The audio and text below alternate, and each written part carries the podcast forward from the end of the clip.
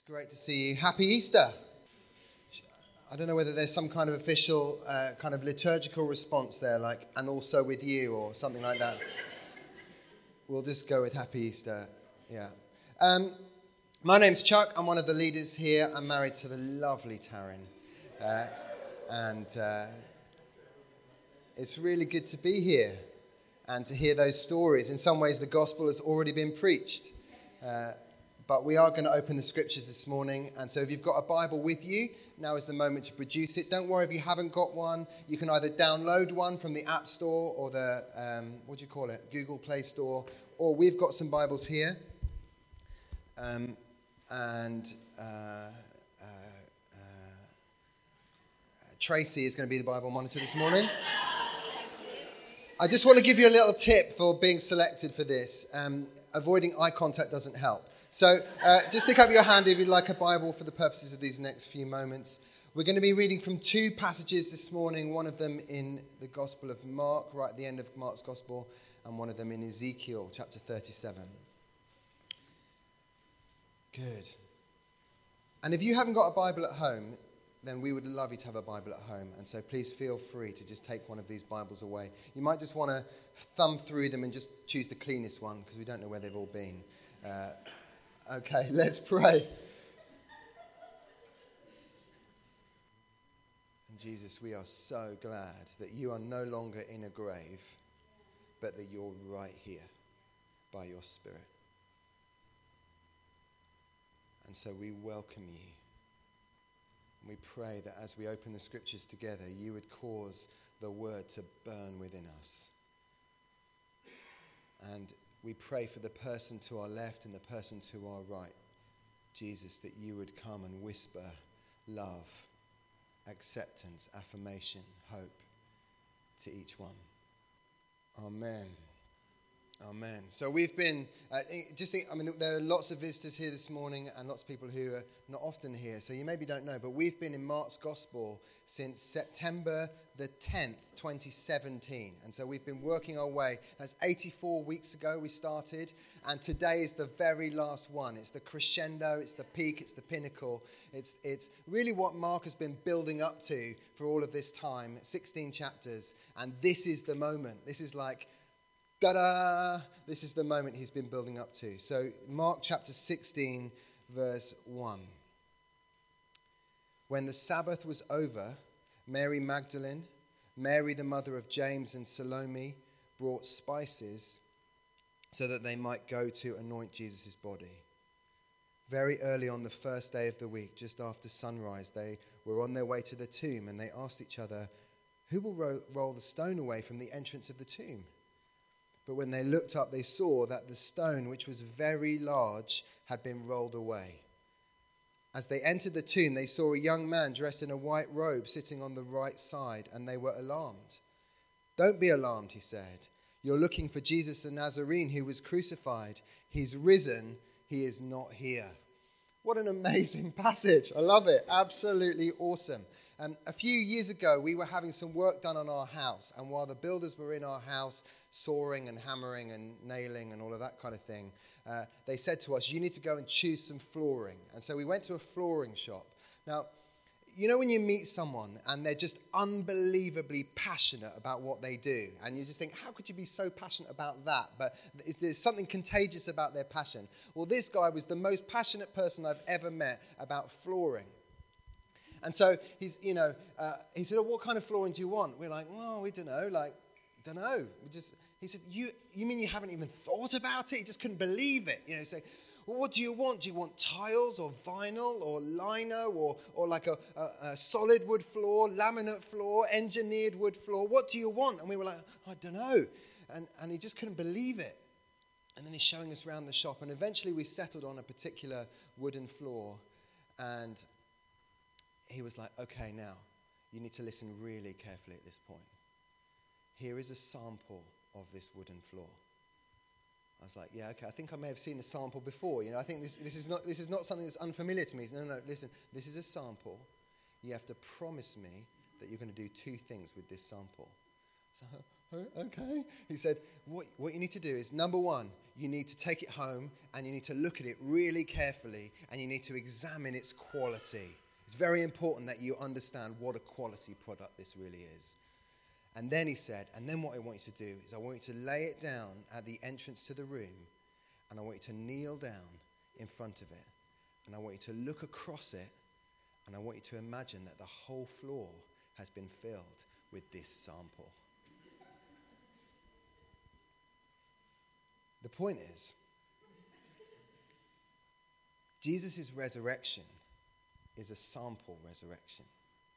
We're supposed to really, really examine its quality, and then we're supposed to kneel down and to look across it and to imagine what it would be like for millions upon millions of people to be gathered around the throne of God having experienced exactly the same. I love those verses. Revelation chapter 7. After this I looked, and there before me was a great multitude that no one could count from every tribe, people, and language, standing before the throne and before the Lamb. They were wearing white robes, and they were holding palm branches in their hands, and they cried out in a loud voice Salvation belongs to our God who sits on the throne and to the Lamb. We all get to experience what Jesus has already experienced. Philippians chapter 3 verse 20 but our citizenship is in heaven and we eagerly await a savior from there the Lord Jesus Christ who by the power that enables him to bring everything under his control will transform our lowly bodies even if I do say so myself our lowly bodies so that they will be like his glorious body. His resurrection is a sample resurrection and we're supposed to kneel down and look across it and imagine what it would be like for all of us to experience the same thing. And so I want us this morning to, to um, examine what did Jesus' resurrection really look like? What is the nature of resurrection? What, what happens when we're resurrected? What is resurrection really all about? And so we're going to do that by looking in Ezekiel chapter 37, which is this amazing, amazing picture of a resurrection. And let me just say, as you're turning to that or, or, swiping or tapping to that, Ezekiel chapter 37, this amazing picture of resurrection uh, comes to a people who've experienced lots of death. And uh, the specific historical situation is that God has been, the story of the Old Testament really, is that God has been relentlessly gracious and kind to his people over and over again, and they've been relentlessly rebellious. And he's been saying to them again and again, Justice is coming. Justice is coming. Make sure that you're with me and for me when the justice comes. And unfortunately, justice does come. And the Babylonians besiege the people of God. And they ransack the, te- ransack the temple and they take God's people out of the promised land and they take them off into exile. And in this moment, even then, God is relent- relentlessly gracious and he speaks this word of prophecy, this word of hope to a people who've lost everything and have experienced lots of death. Okay, Exodus 37, we're going to read from verse 1. Ezekiel, what did I say? Exodus. Yeah, don't go to Exodus, that would be the wrong place. So, Ezekiel 37, verse 1.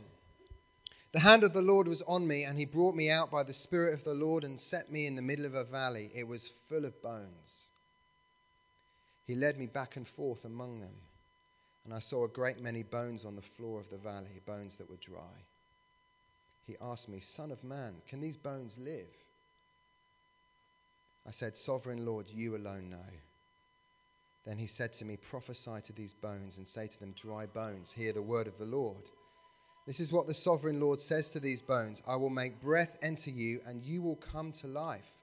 I will attach tendons to you and make flesh come upon you and cover you with skin. I'll put breath in you and you will come to life. Then you'll know that I'm the Lord. So I prophesied as I was commanded, and as I was prophesying, there was a noise, a rattling sound, and the bones came together, bone to bone. I looked, and tendons and flesh appeared on them, and the skin covered them, but there was no breath in them. Then he said to me, Prophesy to the breath Prophesy, Son of Man, and say to it, This is what the sovereign Lord says Come, breath from the four winds, and breathe into these slain, that they may live. So I prophesied as he commanded, and the breath entered them. They came to life and stood up on their feet, a vast army. Amazing. So, what is the nature of our hope? What does resurrection really look like? Well, uh, the first thing is this resurrection is never beyond hope.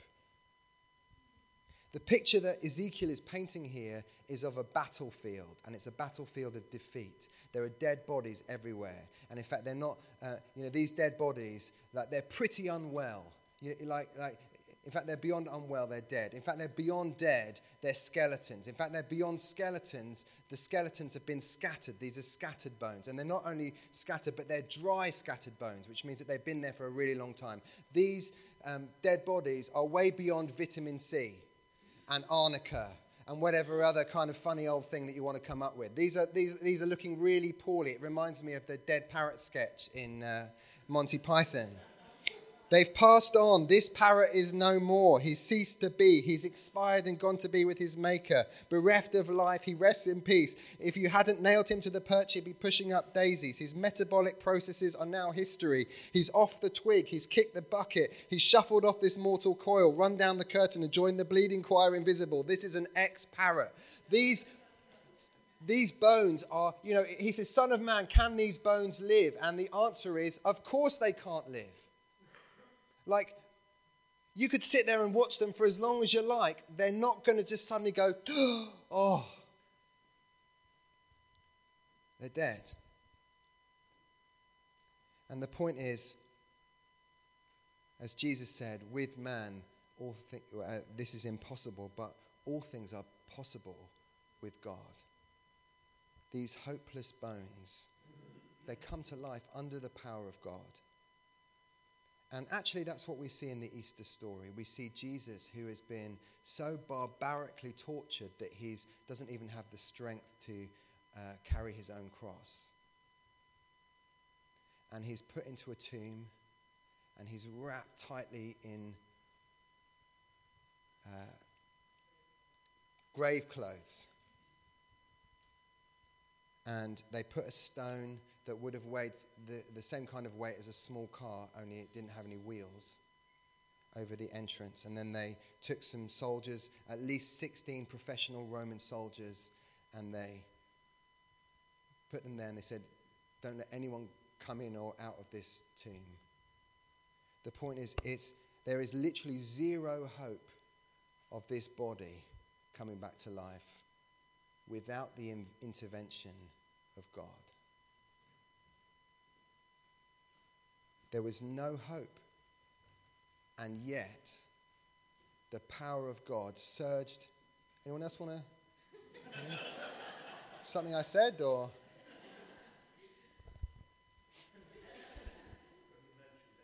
Yeah, that's right. They were like, oh, that's the signal. When we hear Exodus, we move.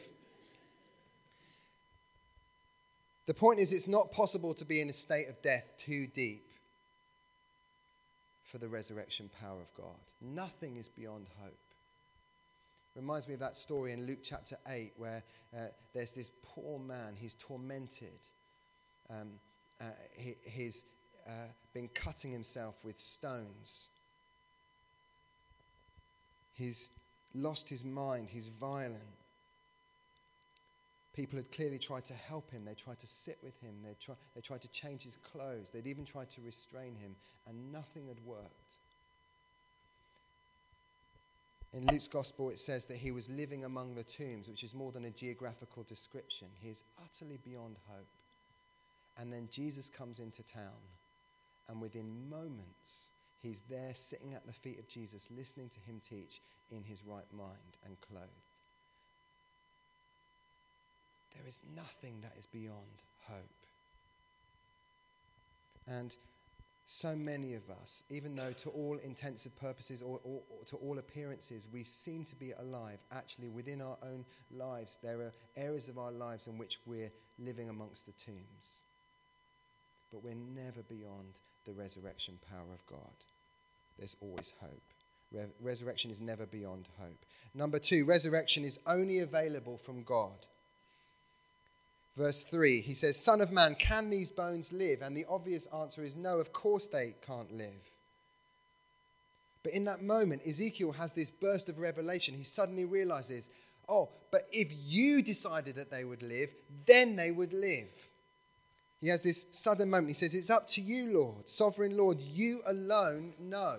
In other words, well, we could decide that they would live, but nothing would happen. But if you decided that they would live, then they would instantly burst into life. It's up to you.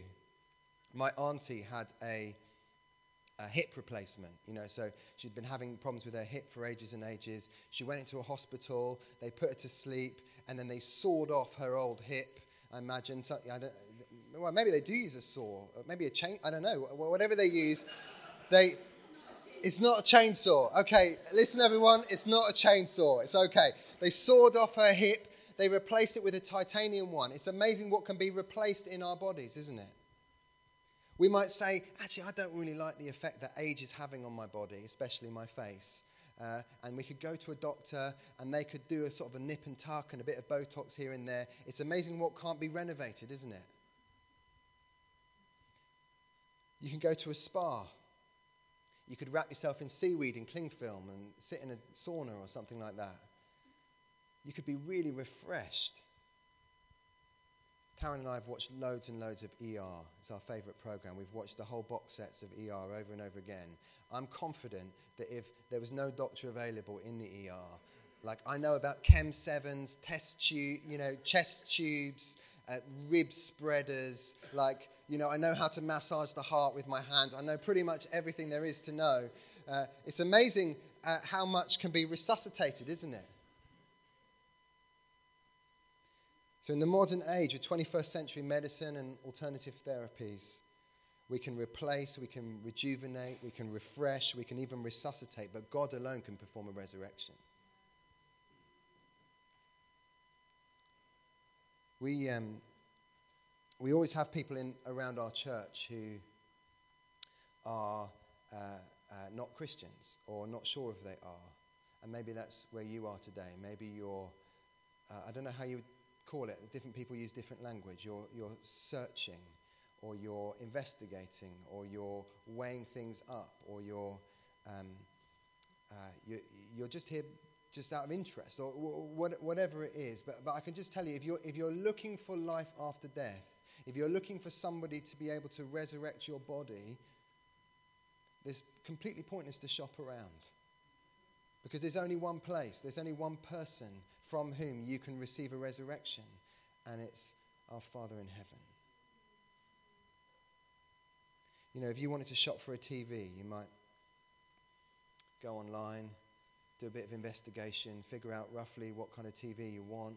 Then maybe you might go into a shop and you might look at the TVs in real life and have a little and talk to the guy or whatever.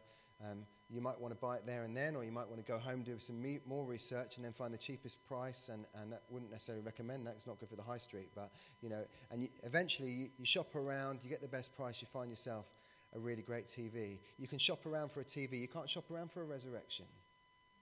It's only available from God.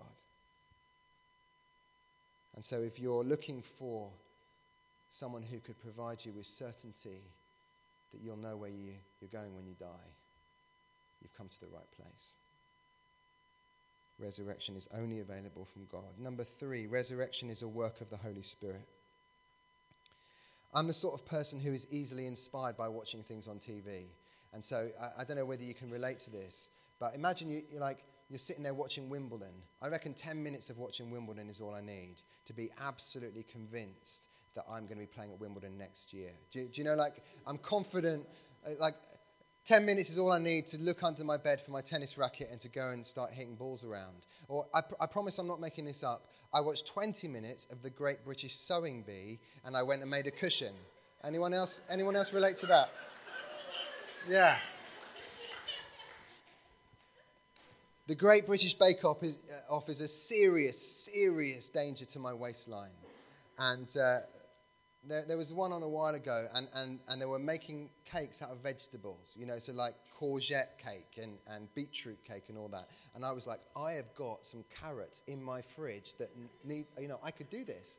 And so I got out the recipe and I was like, you know, mixing everything up. I, I couldn't tell you what was in it, but lots of different things. And I put it into the oven, and then, uh, however long, 45 minutes later, whatever it was, I, I, I I was really excited. I pulled this cake out of the thing and I was like, oh, it wasn't quite what I'd hoped for. I was hoping for carrot cake.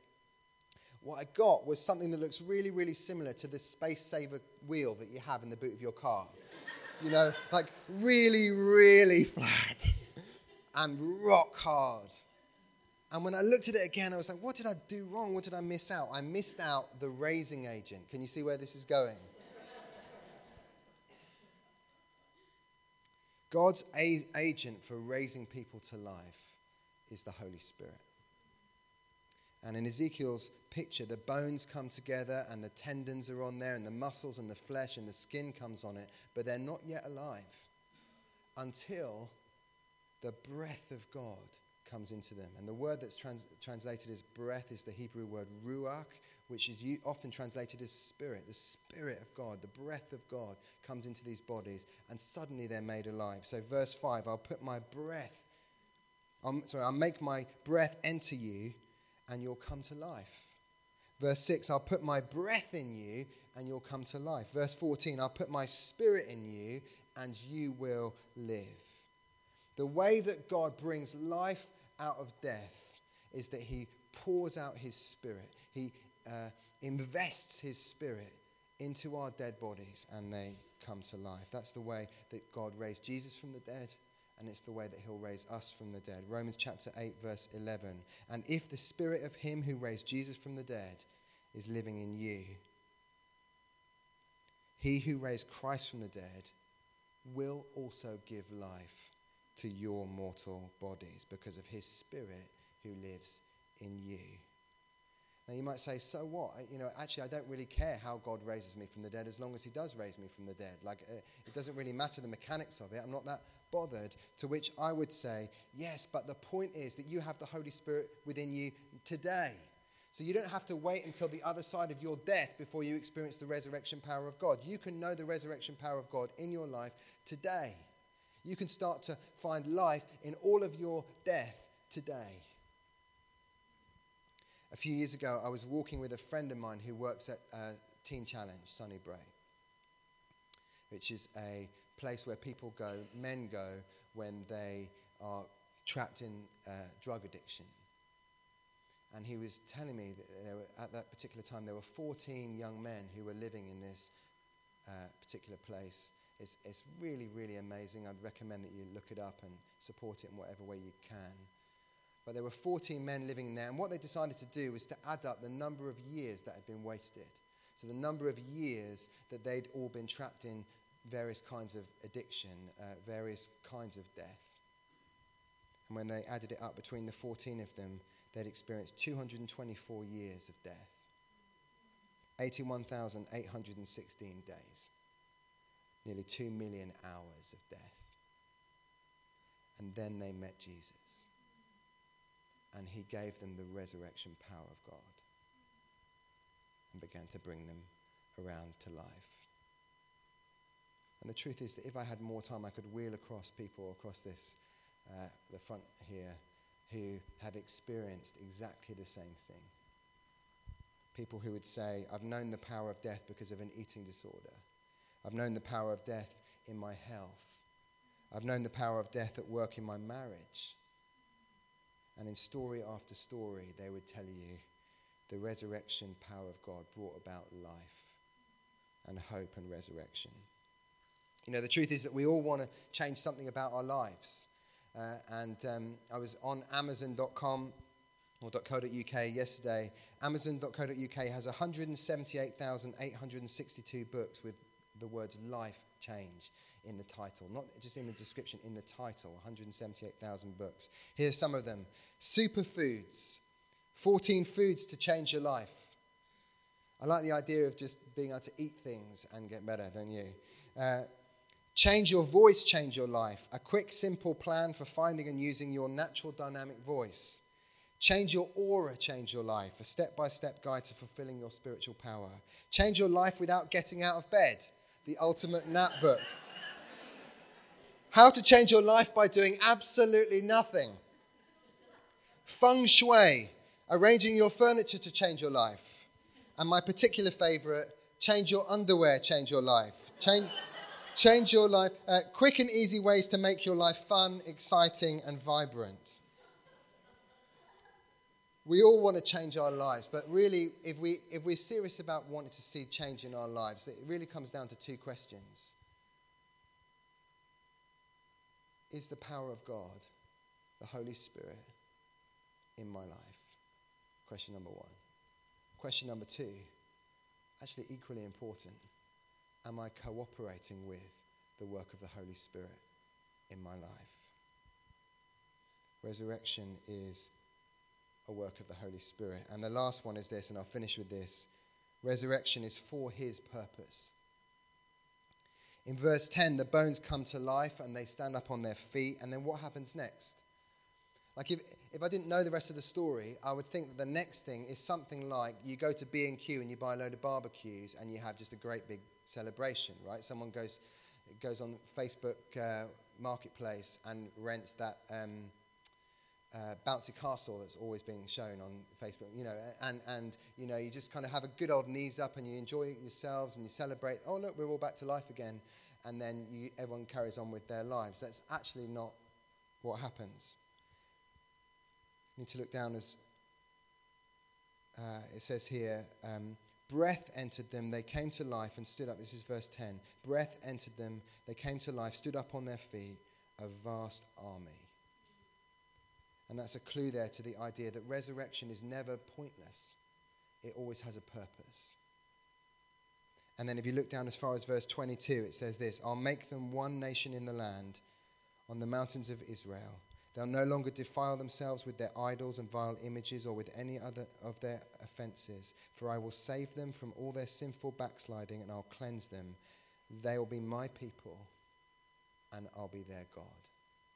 That's the purpose that we would be his people,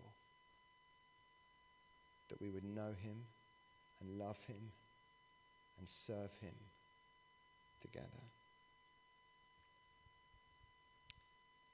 This is how the Apostle John sees it in Revelation 21. Then I saw a new heaven and a new earth, for the first heaven and the first earth had passed away, and there was no longer any sea. I saw the holy city, the new Jerusalem, coming down out of heaven from God, pre- prepared as a bride, beautifully dressed for her husband. And I heard a loud voice from the throne saying, Look, God's dwelling place is now among the people, and he will dwell with them. They will be his people, and God himself will be with them and be their God. He'll wipe every tear from their eyes. There'll be no more death, or mourning, or crying, or pain, for the old order of things has passed away. That's the singular focus in the heart of God, that he would raise for himself a people to be with him forever. And that is the opportunity that is afforded to every single one of us. Why don't we stand?